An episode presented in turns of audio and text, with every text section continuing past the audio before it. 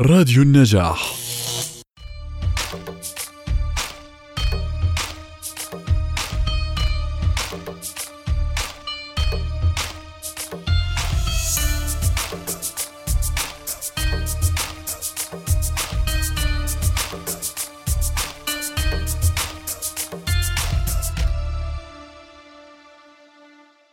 العطاء لا يقتصر فقط على الأشياء المادية بل العطاء يعني أيضا الحب والاحترام والنصيحة الجيدة والكلمة الطيبة. لذا فلنكن جميعا مثالا للعطاء بالقول والعمل. بهذه المعاني العميقة نبدأ معكم حلقة اليوم من برنامجكم دش الثقافة.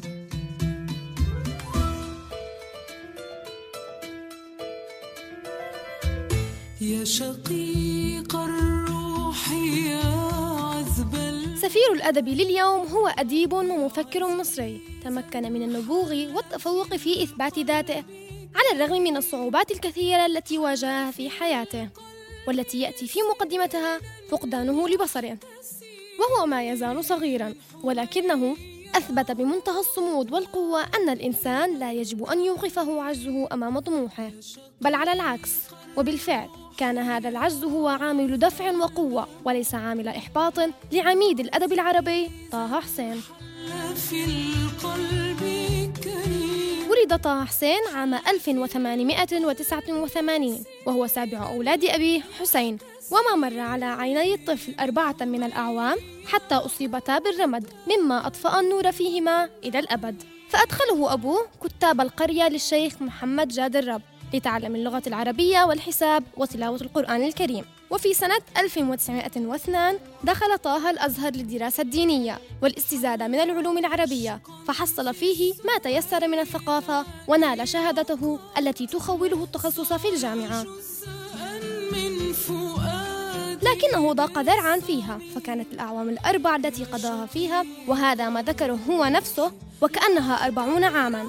وذلك بالنظر إلى رتابة الدراسة وعقم المنهج وعدم تطور الأساتذة والشيوخ وطرق وأساليب التدريس. ولما فتحت الجامعة المصرية أبوابها سنة 1908 كان طه حسين أول المنتسبين إليها وكان لطه حسين أفكارا جديدة متميزة فطالما دعا إلى وجوب النهضة الفكرية والأدبية وضرورة التجديد والتحرير والتغيير والإطلاع على ثقافات جديدة مما أدخله في معارضات شديدة مع محبي الأفكار التقليدية.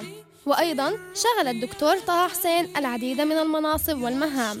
نذكر منها عمله كأستاذ للتاريخ اليوناني والروماني وذلك في عام 1919 بالجامعة المصرية بعد عودته من فرنسا ثم أستاذا لتاريخ الأدب العربي بكلية الآداب وتدرج فيها في عدد من المناصب ولقد تم فصله من الجامعة.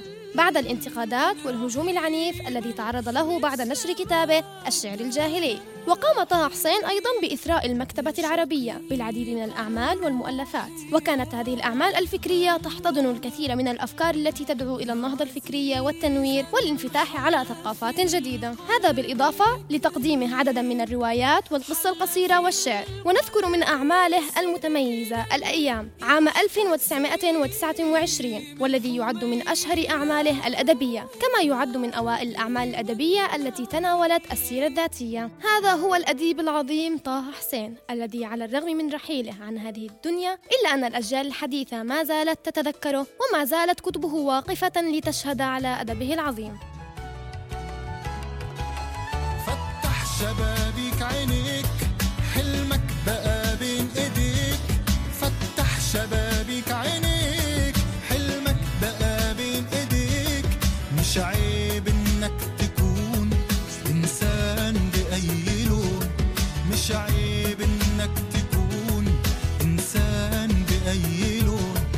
العيب إنك تكون للغير ايديك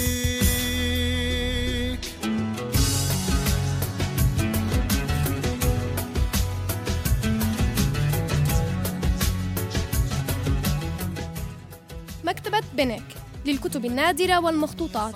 هذه هي جنة الورق التي سنتحدث عنها لليوم. تقف هذه المكتبة شامخة في قلب الجامعة. ونظامها الرائع والمتميز مثير للإعجاب. إذ تحتوي 11 مليون مجلد في الموضوعات العامة والمتخصصة. إضافة إلى وجود أكثر من خمسة أقسام تختص بموضوعات معينة مثل الأرشيفات والتسجيلات والخرائط والمجموعات الأثرية. وهي ثالث أكبر مكتبة في الولايات المتحدة وثاني أكبر مكتبة جامعية في العالم. وتحتوي على أكثر من 200 ألف مجلد عن التراث العربي والإسلامي معظمها باللغة العربية. وتاريخيا كان التركيز على المواد العربية. أما اليوم فإن الجامعة تتعهد بتوسيع ممتلكاتها المكتبية لتشمل الفارسية والعثمانية والتركية. ويستطيع حاملو المنح الدراسية عادة وباحثو مرحلة ما بعد الدكتوراه المدعوون إلى جامعة ييل من استخدام المكتبة بكافة فروعها. وتقوم الكليات التي تستضيفهم بتنظيم دورات خاصة لتعريفهم بالمكتبة. كما أن موظفي المكتبة مستعدون لتقديم أي مساعدة يحتاجها الباحث.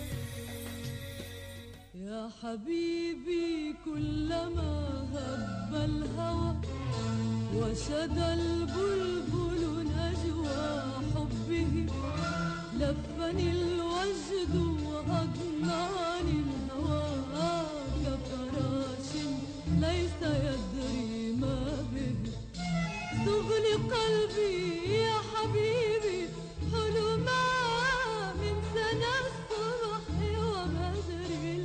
الإنسان الموسيقى منذ بدء الخلق وصنع الآلات الموسيقية.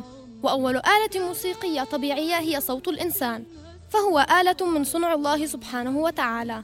وحاول الإنسان أن يصنع أصواتا إضافية فاخترع الناي ليكون أول آلة موسيقية في التاريخ من عظم جناح الصقور حيث وجدت العظمة وبها أربع ثقوب يناسبان أربع نوتات موسيقية.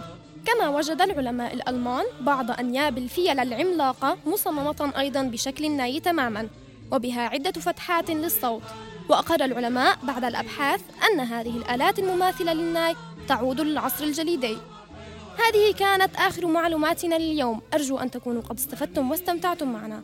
كانت معكم من وراء المايك صفاء الحوراني ومن الهندسة الصوتية الزميل محمود أبو موسى. شكرا لكم والسلام عليكم.